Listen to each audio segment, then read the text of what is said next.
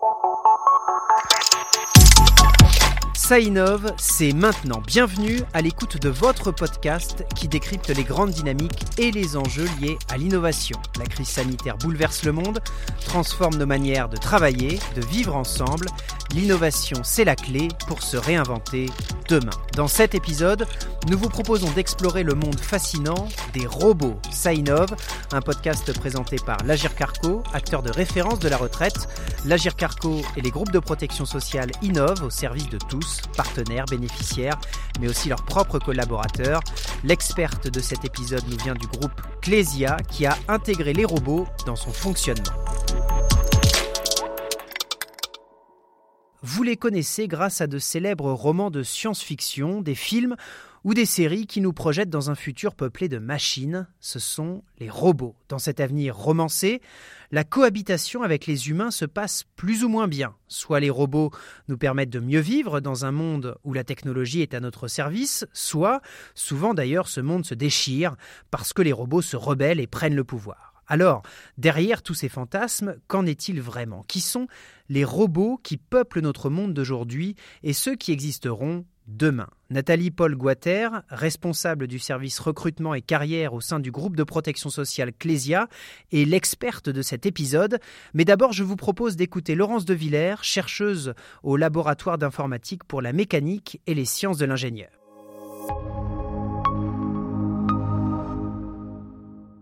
Les robots actuels sont des robots qui euh, vont percevoir, analyser l'information euh, et raisonner sur cette information à partir de modèles qu'on a donnés, de modèles informatiques, et générer une action. Donc là, il est possible que le robot fasse quelque chose d'inattendu si sa perception n'est pas exactement ce qu'on avait imaginé. Par contre, il va enchaîner euh, des actions qu'on a pré-câblées dans la machine. Ces robots, euh, ils ont évolué grâce à la modélisation euh, et les algorithmes qu'on arrivait à utiliser. Hein. depuis 2010, par exemple, on a fait un saut qualitatif dans la perception grâce aux apprentissages dits profonds et les réseaux de neurones.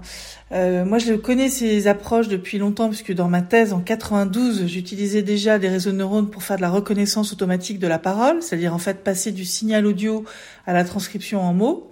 Euh, on les utilise maintenant pour euh, reconnaître les visages, reconnaître des objets, des situations, parler, traduire. Euh, euh, sur la sémantique, on commence à avoir des, des aspects intéressants, même si c'est le là où les systèmes sont les moins performants pour l'instant. Et puis la reconnaissance des émotions, qui est mon sujet de, de recherche. Donc là, je vous emmène dans un terrain un peu particulier de la robotique, qui est ce qu'on appelle la robotique sociale, c'est-à-dire des robots capables d'échanger verbalement avec des personnes.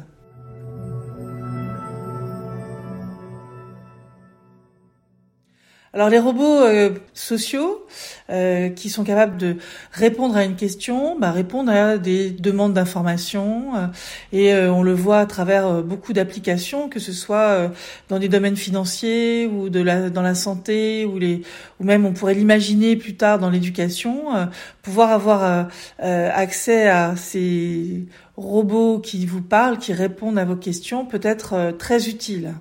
D'abord, ça va éliminer un travail euh, laborieux qui serait par exemple de répondre toujours aux mêmes questions, les questions standards qu'on peut avoir. Euh, dans beaucoup de cas, pour des applications, c'est évident qu'on peut automatiser en tout cas les premières euh, demandes. Ensuite, lorsqu'il s'agit de demandes plus particulières ou lorsqu'il s'agit de ce qu'on appelle les robots compagnons, c'est-à-dire qui seraient capables de s'adapter totalement à une personne, c'est beaucoup plus compliqué. Mais là, il y a, y a, là aussi euh, euh, des applications possibles. Dans le grand âge, on voit par exemple des robots qui pourraient stimuler les personnes qui sont en perte de langage, euh, qui pourraient surveiller des pathologies comme la dépression, par exemple, pour savoir exactement euh, quelle posologie, quels médicaments seraient les plus adéquats. Euh, il pourrait être capable aussi de euh, régler un certain nombre de choses dans la vie de quelqu'un qui, par exemple, est Alzheimer ou se souvient pas euh, des moments où il faut manger ou des moments où il faut prendre ses médicaments. Euh, une machine qui connaît l'emploi du temps et sait réguler au travers de la journée, par exemple, les différentes actions nécessaires pour euh, pour vivre, hein, pour serait par exemple des, des acteurs, des agents potentiellement utiles hein, pour accompagner les gens le plus longtemps possible et qui restent en autonomie chez eux.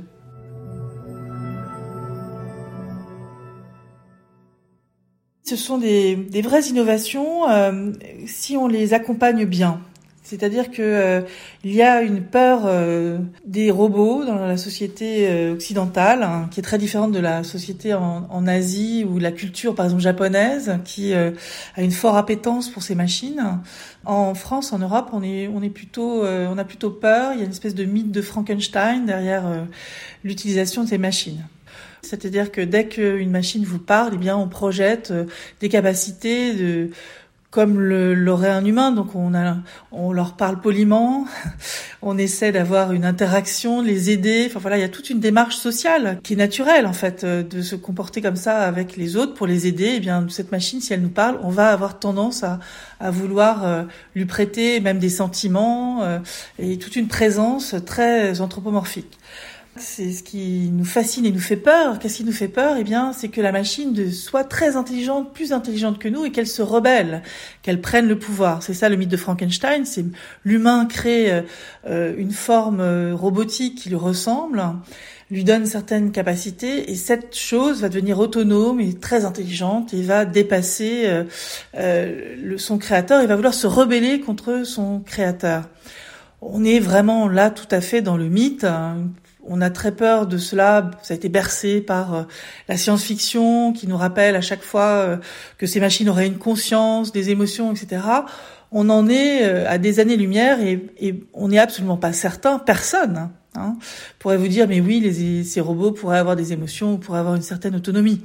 Et puis, euh, il faut prendre conscience quand même que malgré le fait que nos recherches en neurosciences, en, psychiatrie, euh, euh en dans la santé en, général et sur euh, l'homme et sa conscience, etc., avancent, on en est encore très loin de savoir ce que c'est que justement l'esprit, la conscience de l'humain.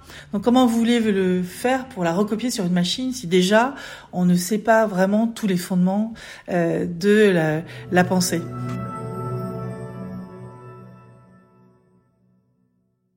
Que j'imagine du monde de demain, ce que j'espère en tout cas, c'est qu'il faut apprendre ce que sont ces algorithmes et ces robots, les démystifier et les expérimenter. Plus on sera capable d'expérimenter, moins on en aura peur. Plus vous comprenez ce qu'elles sont capables de faire et les limites, plus vous êtes à même de bien les utiliser. Et j'espère que elles ne tomberont pas en main juste de capitalistes qui sont juste là pour faire du gadget et avec des euh, usages peut-être pas très utile, mais en tout cas économiquement euh, très porteur.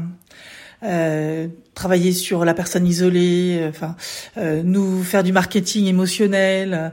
Il y a beaucoup de sujets qui qui me semblent pas judicieux pour la société.